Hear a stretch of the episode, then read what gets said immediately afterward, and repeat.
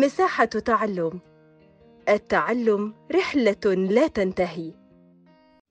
ومكملين معاكم مراجعة منهج الدراسات للصف الرابع الابتدائي والسؤال اللي جاي معانا بيقول بما تفسر ضرورة كتابة عنوان الخريطة. يعني بمعنى أصح ليه مهم وضروري إن إحنا نكتب عنوان الخريطة؟ الإجابة هتكون إنه بيساعدنا في معرفة المعلومات على الخريطة. السؤال التاني بما تفسر أهمية الخريطة في حياتنا. يعني ليه الخريطة مهمة في حياتنا وليه مهم إن إحنا نستخدمها؟ فالإجابة هي أكتر من حاجة وعشان كده عملتها على هيئة نقط ياريت نركز فيها كويس. هما أربع نقط. أول حاجة إن الفلاح بيستخدمها في تحديد ملكية الأرض الزراعية علشان كل واحد يكون عارف أرضه بتبدأ منين وبتنتهي فين وكل واحد يبقى عارف يهتم بأرضه وإن دي أرضه وإن دي ملكه. تاني حاجة يستخدمها الجيش في تحديد المواقع الحربية. تالت حاجة بيستخدمها السائح للوصول للأماكن السياحية. والنقطة الرابعة بيستخدمها الطيار وقبطان السفينة لتحديد المواقع. طيب السؤال اللي بعد كده بيقول لنا بما تفسر وجود اختلاف بين الحقائق والآراء. ليه في اختلافات بين الحقائق اللي هي المثبتة والآراء اللي هي مشاعرنا تجاه موضوع معين؟ فهنقول لأن الحقائق بتتم الثبوت والتأكد من صحتها بينما الآراء تعبر عن وجهات نظر شخصية قد تكون صحيحة أو خاطئة. يعني هو عايز يثبت لنا إن الحقيقة هي حاجة مثبتة فعليا فبالتالي هي تم إثبات صحتها. أما الرأي هو حاجة تعبر عن كل واحد فينا. بما إننا مختلفين فطبيعي آرائنا تكون مختلفة. ممكن رايي يبقى صح ممكن يبقى مش صح فبالتالي ممكن يبقى في تعارض بينها وبين الحقائق. السؤال اللي بعد كده بيقول لنا بما تفسر ضرورة الاعتماد على الحقائق والتأكد من صحة آراء الآخرين قبل اتخاذ القرار. ليه مهم إن إحنا نعتمد على الحقائق ونبتدي نتأكد من صحة الآراء قبل ما ياخد قرار؟ الإجابة علشان أو حتى تكون القرارات صحيحة بنسبة كبيرة ولتجنب وقوع المشكلات. لأن لو أخدت قرار بناء على رأي غلط أو رأي مش صح من غير ما أتأكد منه ممكن يبقى القرار ده غلط. فممكن القرار الغلط ده يوقعني في مشاكل أو يسبب لي مشاكل.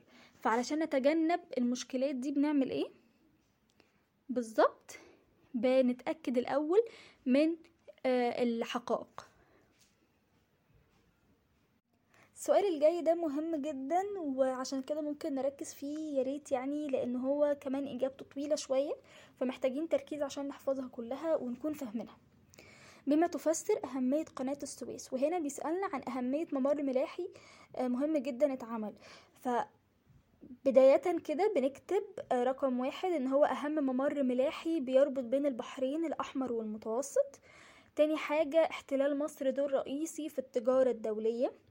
تالت حاجة جعل لها مكانة اقتصادية مهمة بين الدول. وطبعا إحنا كنا قايلين قبل كده إن مصر بقت بتحتل مكانة مهمة جدا تجاريا من وقت ما تم عمل قناة السويس.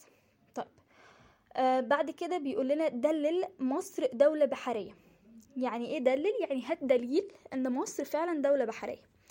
الدليل بتاعنا هيكون هنقول حيث يحدها من الشمال البحر المتوسط ومن الشرق البحر الأحمر. يعني إحنا عندنا بحرين على حدود مصر. من الشمال البحر المتوسط ومن الشرق البحر الأحمر إذا مصر دولة بحرية. السؤال اللي بعد كده بيقول لنا بما تفسر ساعد نهر النيل على ازدهار الاقتصاد المصري منذ القدم؟ بمعنى أصح هو عايز يقولي أهمية نهر النيل. الإجابة بتاعتنا هتكون لأن المصريين عاشوا على ضفافه وعملوا بالزراعة وكمان استخدموا نهر النيل في التجارة بين شمال مصر وجنوبها. السؤال اللي بعد كده بيقول لنا ما النتائج المترتبة على حفر قناة السويس الجديدة؟ يعني إيه اللي ترتب أو إيه اللي حصل بناء على حفر قناة السويس الجديدة؟ رقم واحد هي ساعدت على تقليل زمن مرور السفينة في القناة. تاني حاجة استيعاب أكبر السفن حجما. تالت حاجة السماح بمرور السفن في الاتجاهين.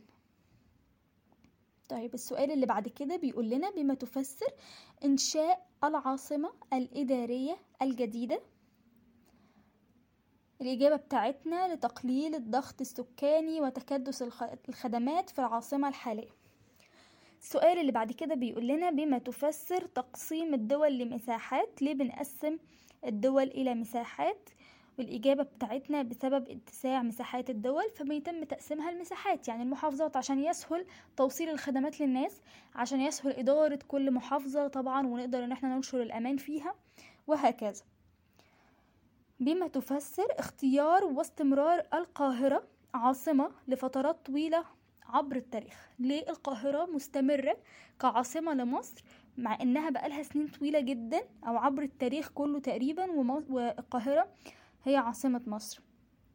ده بسبب موقعها المتميز وإن هي كمان نقطة التقاء محافظات الوجه البحري والوجه القبلي. بما تفسر اهتمام الدولة بتطوير القاهرة عاصمة البلاد أو دلل على اهتمام الدولة بتطوير القاهرة عاصمة البلاد. يعني عايزنا نفسر الموضوع ده ونجيب دلائل عليه.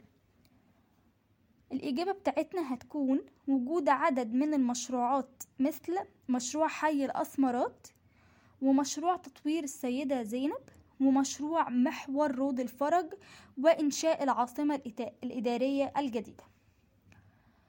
بما تفسر وجود نسر في وسط علم مصر. ليه إحنا موجود نسر في وسط علم مصر؟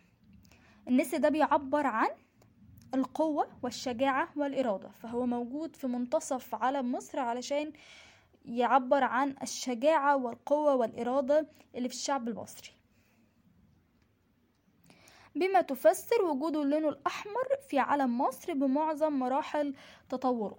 يعني من زمان جدا والعالم طبعا مر بمراحل تطوير كتيرة. ومن مرحلة لمرحلة كان بيكون موجود اللون الأحمر. اللون الأحمر بيعبر عن مرحلة النضال ودماء الشهداء من أجل الحرية. بما تفسر أهمية وجود علم لكل دولة. ليه لازم يكون في علم لكل دولة؟ أو ليه كان مهم إن ده يكون حاصل؟ لأنه رمز الدولة وتاريخها وتراثها. بما تفسر وجود اللون الأبيض في علم مصر اللون الأبيض بيعبر عن السلام.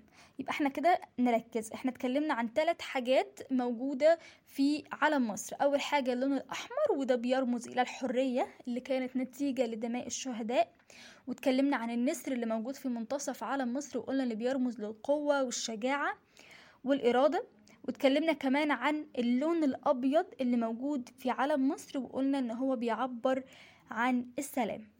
السؤال اللي بعد كده بيقول لنا بما تفسر رسم الشمس في شعار محافظة القاهرة. الإجابة هتكون لأنها تدل على أن الجامع الأزهر هو منارة الإسلام في العالم أجمع. بما تفسر احتفال القاهرة بعيدها القومي يوم 6 يوليو من كل عام. ليه القاهرة؟ بتحتفل بالعيد القومي بتاعها يوم 6 يوليو كل سنة. لأنه يوافق يوم وضع القائد جوهر الصقلي حجر الأساس لبناء مدينة القاهرة. طيب بما تفسر احتفال كل محافظة بعيد قومي خاص بها ليه أصلا إحنا بنحتفل ككل محافظة على حدة أو كل محافظة لوحدها بعيد قومي بيمثل المحافظة ليه؟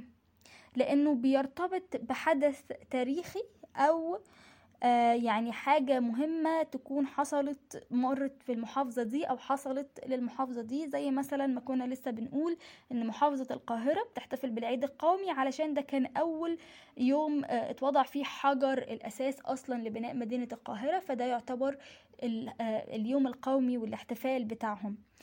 عشان كده كل محافظة بتحتفل بس على حسب حدث كان مهم بالنسبة للمحافظة دي. بما تفسر اتخاذ كل محافظة شعار خاص بها ليه كل محافظة عاملة شعار خاص بيها؟ ده بيعبر عن نشاط سكانها أو جزء من تاريخها. يعني إما بيكون موجود في آه، الشعار ده حاجة من الآثار مثلا المهمة جدا والمعالم المشهورة بيها المحافظة أو حاجة ليها علاقة بالتاريخ أو آه، حاجة ليها علاقة بنشاط السكان مثلا آه، لو لو بيشتهروا بمهنة معينة أو بحاجة معينة بيعملوها. فده بيكون في الشعار بتاع المحافظة وبيمثل المحافظة. وبكده نكون نهينا الجزء ده من المراجعة. استنونا في الأجزاء الجاية. شكرا لكم